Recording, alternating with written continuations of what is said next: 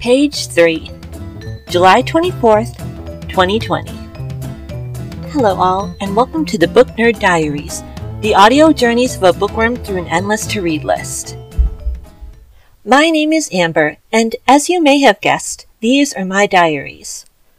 This week, I'm very happy to talk to you about the delightful, sci fi, time hopping spy romance, This Is How You Lose the Time War, by Amal El-Mohtar and Max Gladstone. This book follows a series of communications between Red and Blue, two spies working for organizations on opposite sides of a great battle to ultimately control the whole of time and space itself. I first stumbled across this lovely book a while back as I was doing my regular comb through of my recommendations list on Goodreads. As typically happens when I am looking for new books to read, I was scrolling down the page when, for some reason, the title of this book, so utterly poetic even before I knew a thing about it, grabbed my attention with a vice grip and refused to let me go until I added it to my rotation. And boy, am I glad I did. As sci fi is not traditionally the first genre I turn to when it comes to seeking out new media, nor am I familiar with spy thrillers, my expectations for this book were mostly dictated by what preconceived notions I have of these two types of story. On the side of sci fi, I'd anticipated grand adventures through futuristic alien landscapes and epic battles involving unimaginably powered laser weapons. On the spy thriller side, I'd expected a sweeping tale of political intrigue and uncovered secrets. With roots in two genres that are typically seen as dark, gritty examinations of government and society as a whole, I was deeply surprised and thrilled by how much pure fun the story is. While this book does revolve around warfare, please look at our show notes for um, trigger warnings. You really don't need to memorize military mechanics, dates, or maps to be able to follow along with the story, or enjoy it for what it is, which is deeply refreshing to me on so many levels. I don't wish to give away any major spoilers for the book, and take away any enjoyment for those who may wish to read it in the future, so here, for you, are some of the biggest aspects that I most deeply enjoyed, and that I hope you might like as well. Highlight number one the format. Instead of a unified linear story told by a single narrator, as is traditional with most novels, this book is primarily written as a series of letters between two rival spies, known simply as Red and Blue, placed carefully throughout history as everything from hidden codes within a computer system to embedded within the seeds of a plant. This style of storytelling lends a deeply captivating level of intimacy to the book that makes me all the more invested in these characters and what happens to them. This leads me to my next highlight. Highlight number two Red and Blue are two wonderfully complex, complicated protagonists. At the beginning of the book, they are introduced as loyal agents of their respective sides, gleefully doing whatever gruesome work they have to do to get the upper hand on their rivals and leaving their notes behind to each other to boast their victories. As the book progresses, however, this gloating and taunting slowly starts to give way to something much deeper and softer, at points even desperate. Their relationship lives primarily in their letters, but you never once question how deeply bonded they are or how far they would go to save each other.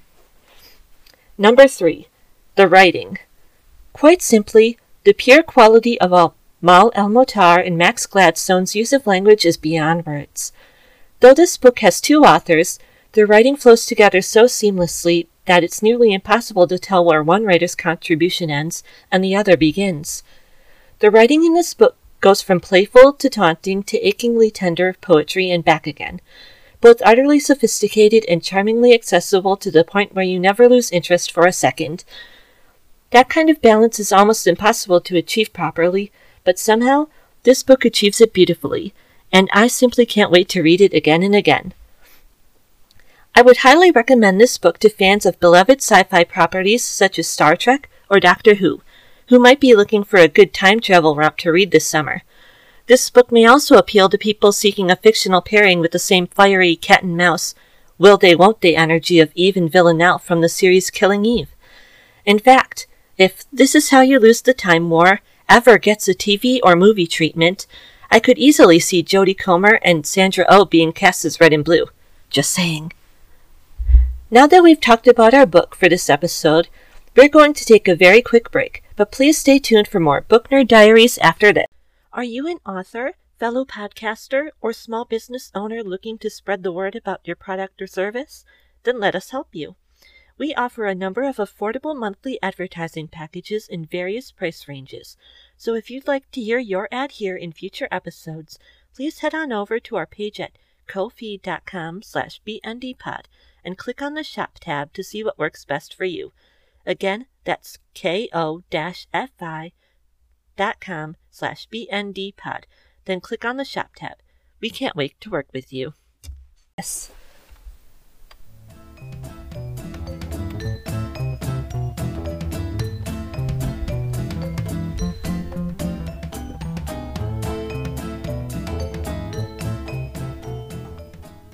And we're back, book nerds, just like we promised we'd be. Did you miss us?